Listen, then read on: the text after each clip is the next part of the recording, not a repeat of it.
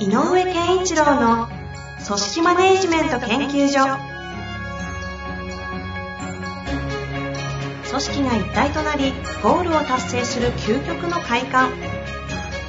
上場企業から中小企業まで延べ200社以上の支援を行った井上健一郎が組織人に関するあらゆる問題を分かりやすく解説します。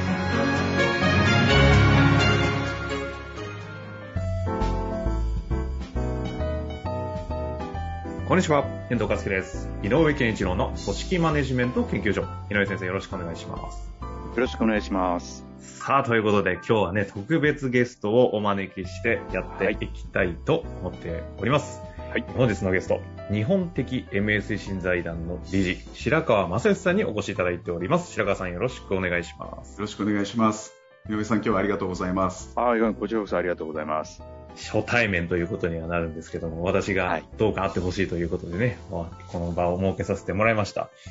あの、白川さん、名前の通り MA 推進財団という形で、MA のいろんな活動をされているので、後ほどちょっと紹介も、ね、していただきたいとは思うんですが、うんこの場を設けたちょっと意味合いはですね、あの、今いろいろ後で話すと思いますけど、MA 業界いろいろ課題、問題が勃発しており、ご存知の方で言うと、もうダイヤモンド社の方とかね、雑誌とかでいろんなこう、あの、事件とかの扱いをやってる中で、それをもう10年ぐらい前からずっと問題提起をしていた活動をしていて、やっぱりこの時代来たなというので、また活動を活発にされている白川さん自身は、MA をきちんとできるような人材を育てるための活動をされて、人を育てるということをしてますし、その上で、井上先生自身も、もうとにかく人を扱っているのでね、人を育てるという前提でどうやって組織を作っていくのかというところが、こう、キーワードとして人を育てるというところですごい共通のものがあるなというふうに思ったので、ぜひちょっと話してみたいなと、ドキドキしながら今日はやりたいなと思っております。ありがとうございます。んな中で、ちょっと簡単に、あの、MA 財団の説明というんですかね、ええ簡単に教えていただくことできますか？はい、ありがとうございます。えっとですね、私はあの福岡県にあのもう70年の歴史がある税理士事務所がありまして、そこに所属をもともとしている人間なんですね。で、福岡県のですね田川市っていうもともと炭鉱町、僕はこれ日本最先端都市って呼んでるんですけど、なぜかというともう十数年前から産業が斜陽化していて、まあ、シャッター通りになっていて商店街はですね。であの高齢化、過疎化がどんどん進んでいる、まあ、日本のこれからあのいろんな地方都市がこういう形になっていくというその先頭を走っているような都市なので最先端都市だと。でそこで会計事務所をやっていてお客様のいろんな中小企業の帳簿を見ていると業績がいいんだけれどもやっぱり後継者がいなくてあの会社が継続できない。でもそこで働いている社員さんとかその会社が何十年にもわたって培ってきた技術っていうのが後継者がいないっていう理由で閉じていくっていう現状を目の当たりにした時にこれは何か会計事務所としてできないのかなっていう問題意識からあの当時あったあの大手の M&A ブティックさんとかにも相談に行くんだけど手数料がやっぱりものすごく高くてうちのクライアントはこれテーブルに乗らないんですよね相談に行っても。なのでなんとかも自分たちでやるしかないっていうのであの事業同士でネットワークを作って一件でもなんかマッチングできないかっていう取り組みを始めたのがその M&A 財団っていうののもともとの出発でそこから約10年、まあ、正確には8年ぐらいですけれどもやってきて今、全国に約700名ぐらいの会員さんがいてくださってその中で、まあ、毎年そういう M&A というかあの事業承継のお手伝いをしているというようなのが我々財団の今の取り組みになっています。ありがとうございます。あの私番組別でやっているあの大久保先生というあのマネトレっていうね、あの財務の勉強あるんですけど、そちらの方でもゲストで出ていただいたんですが、もうそもそもお二人ずっと仲良くてですね、そんな関係性もありながら、やっとこうやってつなげることができたという感じなんですけども、井上先生、あの、そんな中で、えっ、と、スモールディールの中小企業を軸とした M&A を進められている白川さんたちの活動なんですけど、以前番組の途中で、あのそれってめちゃくちゃ組織的な話がいろいろ起きたし、つながって、統合した後とかに、いろいろ人の問題とか起きるよねって話をいろいろ聞きたいなみたいな話があったと思うので、はいはいはい、ここからは井上先生にね、ちょっと質問等としていただけたらなと思ってますそうですね。えー、っと、まあ、私がその実際の M&A のする側、される側の企業さんとあの実際にこう、えー、っと直接お話ししたことってそんなにないんですけど、まあ、えー、っと、見見聞きしたことはあって、はい。でその中でやっぱりどうしてもその、えー、と新しい組織が求める文化が馴染まないとかね。うん。そんなこともあったりするんでえ M&A っていいいい面あの事業承継という面では素晴らしいことだなと思うしおっしゃる通りあのスモールディールというかやっぱりこう大きな会社のなんか戦略的な M&A とかではなくてね、うん。あのそういう必要なににな、えーため必要性によってやってるっていうのかな、っていうのがすごくいいことだと思うんですが、やっぱり気にあの私なんかのやってる仕事でいうと気になるのは、そのね、はい。単純に言うと私がやってる評価制度なんかでも、うん。全然違うものが入ってきて、なんじゃこれはいみたいなことが起こったりしてるっていうこともよく聞いたりするのでね、はい。はい。あの実際、あの白川さんがこうやってらっしゃって、ええー M&A 後で、はい。あのまあ、いいけいい、えーうんその、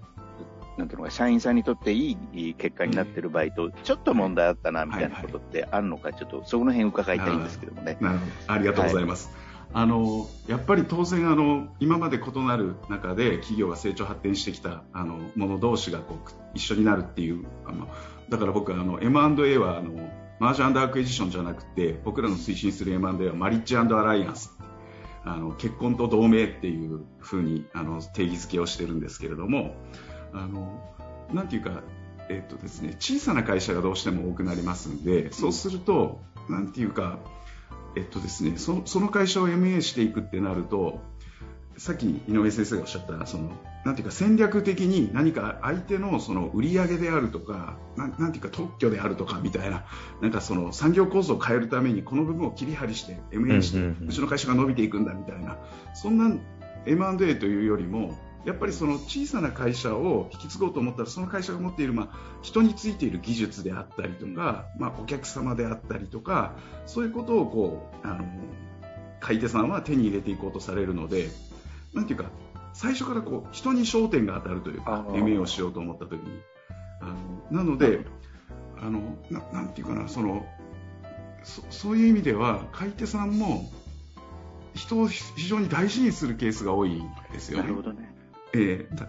なので、あんまりこう M&A に人が問題になってっていうケースは僕らが扱っているスモールディールではそれほど出てきてないっていうのが僕の今の、はい、印象なんですけれども、あいいですね。えー中にはでもやっぱりこう給与水準が当然合わずにあの退職していきますっていうようなことも、まあ、当然なくはないんですけれども傾向としてはそっちの方がすごく少なくてですね。やっぱり人を大事にするっていうケースの方が多いですね。あのーなんだろう、えっと、よくある、私なんかも結構感じてるんですけど、例えばですけど、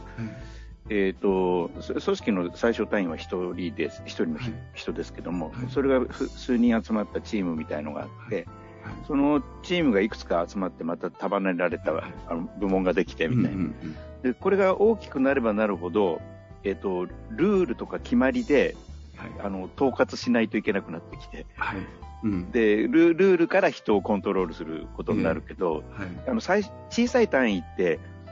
一人の人がどうかから、あ逆に言うとルールができるような、はい。逆にね、はい。あの、発信の元が違ってくるっていうのはすごく感じるんですよね。ななるほどなるほど。だから、ね、っていうと、やっぱりスモールディールの良さっていうのは、で、なおかつそれを、スモールディールの良さを生かすとすれば、人に焦点があって、話が進むっていうのはとてもいいことなんだなっていうのを今感じましたね。ええうん。そうですね。だからあのそそれこそあの経営者の方と距離も近いあの会社さんが多いからもともと。社員さんもまあその自分を雇ってくれた社長がまあ高齢でこの後どうなるんだろうっていう不安もありながら長く続けてほしいけれども自分も仕事が続けられるからですね。でも体調とかそういうこともいろいろ心配だなっていう不安もあったりするんですよね。でそこで引き継ぎ手がちゃんとその辺の人を大事にするよっていう前提で引き継いでくれるとあのそういう意味では社員さんそこで働いてた従業員さんたちもあの良かったなという安心につながるっていうケースがやっぱりあの見てて多い気がします。なるほどね。えあとあの、例えばですけども、うん A 社さんが B 社さんを買いますとえはいいうことになったときに、まあ当然 A 社さんの社長が B 社のも管轄するっていうのは、まあ当然普通に考えられることなんだけど、はいそれをきっかけに B 社をなんか新しい経営者をそこにあこう入れ入れて、なるほど、なるほど。とかっていうのも、そういうのがあったら素敵だなと思うんですけど、なるほどその話はもう振りですかっていうような事例も。そうですね。いや、それこそですね、今度あの、6月22日にあの、我々 M&A 財団のあの、全国大会っていうのを毎年年に1回やってるんですけど、そこで昨年あった事例でのお話を、あの、当事者が来て、あの、お話してくれるっていうのがあるんですが、その事例が本当に面白くて、あの、130年続いた老舗かまぼこ屋さんが、やっぱり後継者がいらっしゃらないんですよね。でかまぼこ屋さんっても技術のやっぱりこうなんていうか水というかそういうあのかまぼこを板につけるとか そういう職人技なんですけれどもその会社にやっぱりこう後継者がいなくてもう畳もうかとかでも130年続けてきて畳むのが忍びないっていうのでご相談いただいてて我々もあのいろいろと相手を探すんですけれども、まあ、なかなかねそのそれこそあの売上とか可能性みたいなことだけをこう企業が考えるとこの技術の塊みたいなところを承継してっていうのがなかなか難しくていいお相手に恵まれなかったんですよ。でそれが昨年、なんとですねだから普通かまぼこ屋さんっていうと食関係なのでそういうところに買い手さんいませんかって探しに行くのが普通なんですけど IT 企業の、まあ、ちょっとこの辺のいきさつはそれこそあの全国大会で詳しくお話ししてもらうんですけどその IT 企業の社長さんがこの老舗かまぼこ屋を引き継ぐという決断をしてくださって。でさらにそこの社長を自分がやるんではなくって24歳の女性をあなたに社長やりなさいっていうことであのその女の子が社長をやるっていうことになってその女の子も来て京都で一緒に話してくれるんですけど、ね、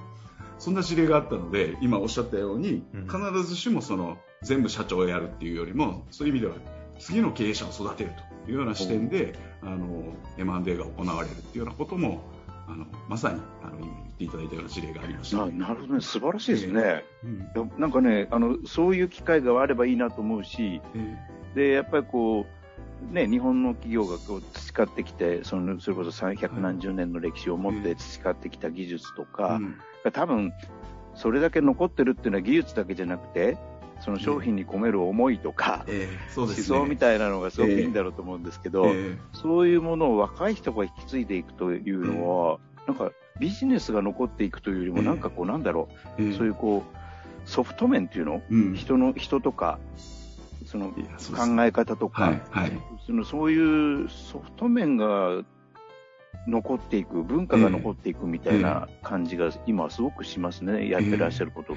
経営してね。あんまり僕はお話ししすぎちゃうとダメなんだと思うんですけど、あの、その、かまぼこ屋さんの例は、あの、当日ね、楽しみにしてくださいってなんですけど。そうですね、6月22日。ええただ、あの、そこのかまぼこ屋さん、なんでその女の子がやるようになったのかっていう、ちょっと頭出しの部分だけ今のお話と関連するんです、させていただくと、はいはいはい、あの、この、あの、女の子は、僕と一緒にその、後継者探しを実はこのかまぼこ屋さんを手伝ってもらってたんですよ。そのプロセスで、そのかまぼこが、あの、完全無添加で、で、その、ファンがものすごく多くて、で、もう閉じないでほしいっていう声を方々でこの子は聞いて回ってたんですよ。で、アトピーとかの子供とかがやっぱり食べて無添加だから全然影響がないので、うん、そういう意味ではこのかまぼこが残っていくことの必要性にこの子はものすごく触れてたんですよね。で、なんとか後継者探そうっていう動きをやっていて、その IT の社長が見つかって自分がやるって言ってくれたので、僕はあの本当に嬉しくてその女の子を連れて行ったんですよ、その社長のところに。この人が引き継いでくれるよって。そしたらその女の子が、とうとうとそのかまぼこの良さを語り始めたんですよね。いかにこのかまぼこがこれからの社会にとって必要なのかと。だから本当に嬉しいし、ぜひよろしくお願いしますっていう話を、バーって話したのを聞いてて、じゃあ、あなたやりなさいよっていう、それだけここにかける思いがあるなら、あなたがやるのが一番に決まってるっていう話になって。素晴らしい話それは買い手側の社長がそう言ったんですか、そうなんですよ。はあ、面識なかったんですか？ら、そこまで。それで、まあ、惚れ込んじゃって。いや、なんか、今、その、なんだろう、卵屋さん自体もそうだし、その買い手の社長さんもそうだし、その今度新しく社長になる方もそうだし、うん、まあ、なんか素晴らしい、なんていうのかな、こう、なんていうんですかね、これね、あの、魂のぶつかり合いとまで言ってもいいんじゃないかぐらいの、あの、素晴らしい世界ですね、それね。やっぱ、日本が、日本人っぽいかなって気も、なんかそういうふうに聞いてると思うしね。えー、僕はあの、うん、それこそ井上さんとかがどういうふうにお考えなのか伺ってみたい部分もあるんですけどやっぱり今、はい、就職を学生があのするときに職業にほとんど触れないままあのいきなり社会に飛び出すじゃないですか。そうすると何の仕事をしたいかっていう感性が全くこう磨かれないままじゃあどういう基準で会社を選ぶかといったら大きくて安定してるっていう風になるのはある意味当たり前で、うん、そうすると入ってからじゃあこの仕事やりなさいって言われちゃうといや自分のイメージと違いますってなるのはある意味当たり前かなと思うんですよね。で僕、すごい宮崎の田舎の出身で実家があの精米所とかをやっているので、うん、家に帰ると親が仕事してるっていうのと生活がすごくこうもう一体だったんですよ。ご飯食べてる横にお客さんが来るとかだからなんていうかそういう仕事するってそういう感覚がすごくこう小さい頃からあったんだけど今はお父さんサラリーマンで、うん、あのお父さんが仕事してる姿とかほとんど見ないままだしそもそも自分もそんなにそこの、まあ、アルバイトぐらいでくれる機会がないとしたらでもそのさっきの女の子の話じゃないですけどかまぼこを作るっていうことに対してやっぱりこうすごいこう自分がコミットしていけるというか、この仕事の素晴らしさみたいなのを気がついたら語れるようになってるっていうそれがまさにこうなんていうかあの人が育つというか一つはそういうところにポイントがあるような気がするんですけど。いや、その通りですよね。あの、この場を設定する時の井上先生から聞いたキーワードの一個がそこを語ってるんですけど、うん、なんかこうエネルギーが弱くなってる気がするんだよね、人の。っていうので、あれ白川さんと会ってほしいなというのがきっかけだったんで、まさに今のところは、ターニングポイントですね、うん。そうなんですよね。だから、なんかこう、やっぱりあの、幸せ感ってすごく大事かなと思っていてね、仕事をしていて。だからその幸せって別に楽なことでもないし、よく言われる満足感とでもなん違ってて、なんかこう、努力することがすごくあの自分として嬉しいみたいなのが幸せかなと思うんですよね。だから努力する情熱をなんとかもっともっとみんなに持ってほしいんだけど、うん、おっしゃる通り、それが湧きにくい環境にあるんでしょうね、えー、今ね。いや、そう思います、うん、あの。何のために頑張っているのかとかが、やっぱりこう、分かってくると、努力を周りから見てたら、あなたそんなになんで努力するのって、でも本人からしたら努力をしてる気はないと。やりたいからやってるんだっていう。僕あのそれこそうちのあの代表理事もやってる僕のボスである楠本から教えてもらったんですけどやっぱり人間は満足要因と不満足要因があの正比例しないというかあの満足要因が満たされるから不満足要因が減るかというとそんなことはないと、うん、満足要因は環境衛生要因で例えば給与とか働いている環境がいいとか、はい、それは人間はいつまでたっても不満に感じる続けて満たされたと思った時が次の不満が生じる要因で。で不満足要因っていうのがやっぱりそのなんていうあ満足要因ですねごめんなさい。不満足要因が環境衛生要因、うん、満足要因ってやっぱり先生が今おっしゃったみたいなそのやる気とかなぜこれをやってるのかっていうところが満たされた時に逆に言うと不満足要因が多少満たされなくても満足できてると、うん、はい。ここのために俺は頑張れてるっていうですね。それは本当にそう思いますね。はい。うん。や、本当にそうだと思います。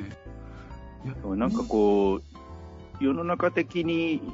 M&A っていうとね、やっぱりちょっとそういう、はい、ある種テカ戦略的、テクニカル的な、はい、あのイメージが強いかもしれないけど、やっぱりこう、スモールディールでやってらっしゃるような、あの白川さんとこの活動の先にある、うん、M&A っていうのは、むしろそういうことではなくて、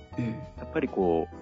まあ、文化伝承とかね、えーと、そういったものをを中心としてやってるんだなってことが、まあ、なんかすごくよく分かりました。ありがとうございます。うん、とても興味を持ってお二人のお話を伺っていると、本当にその、もともとやっぱり僕らの世代は、ハゲタカの M&A のイメージがすごい強い売買の感覚なんですけど、当然ね、損得の部分は計算していくとは思うんですが、その中におけるその承継だったり、その、継いでいくもの、無形のものをどうこう繋いでいくのかみたいなところ、でさらに言うとその人というのを中心にしてずっと話しているというのが、なんかこんな MA の話聞けるとはなかなか思わなかったんで、ね、非常に面白かったんですが、最後にあの次回ちょっとまたもう一個ですね、後半でやりたいなと思っているんですけど、ちょっと最後にそういえばふと思い出したのが、白川さん以前お話ししてた、実は日本は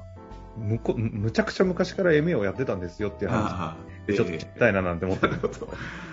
これも僕もあの、ある意味あの教えていただいたことですけど、日本最古の会社は、まあ、世界最古の会社なんですけど、1400年続いている金剛組っていうあの四天王寺のお宮を守るために作られたあの宮大工の会社があるんですけど、ここはあのずっと実はあの1400年なぜ続いたかというと、M&A をし続けてたからだっていう。で日本は昔からそういう意味では M&A をしていた。え僕はそんな発想なかったのでこれある弁護士の先生に教えていただいたんですけど白川その日本は昔から M&A やってたんだよ。どういうことですかって言ったら養子縁組なんだっておっしゃるんですよ。そのあの家の文化や伝統を誰が残すのが一番ふさわしいかっていうことを考えてあの養子縁組をしてしっかりとそのリーダーシップ発揮できる人が会社を残していってたんだよっていう話を聞いたなるほどそうか養子縁組は M&A かと。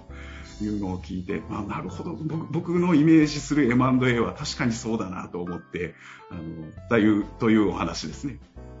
ありがとうございます。あの、井上先生が実はこの話、この対談をする前の段階で、日本的な経営というのを改めてすごい再考しなきゃいけないタイミングなんだよという話と、その話とかですね、私の中で非常にリンクしていて、今の話はどちらかというと、井上先生に聞かせたかったという話ですね。いや、ありがとうございます。両支援組ね、面白いですね。はい、そうです、うん。素晴らしい。はい。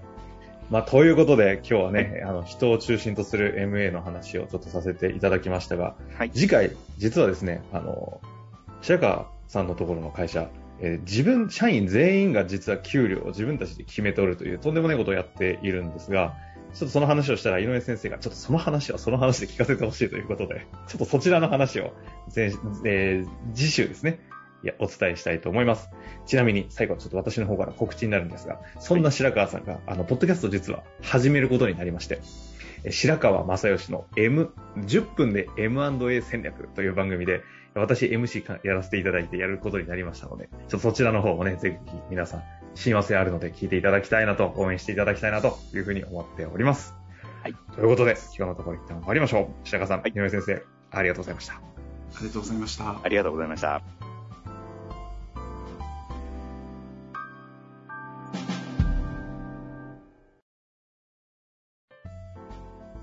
本日の番組はいかがでしたか？番組では井上健一郎への質問を受け付けております。ウェブ検索で井上健一郎と入力し、アカラクリエイト株式会社のオフィシャルウェブサイトにアクセス。その中のポッドキャストのバナーから質問フォームにご入力ください。また、オフィシャルウェブサイトでは無料メルマガや無料動画も配信中です。ぜひ遊びに来てくださいね。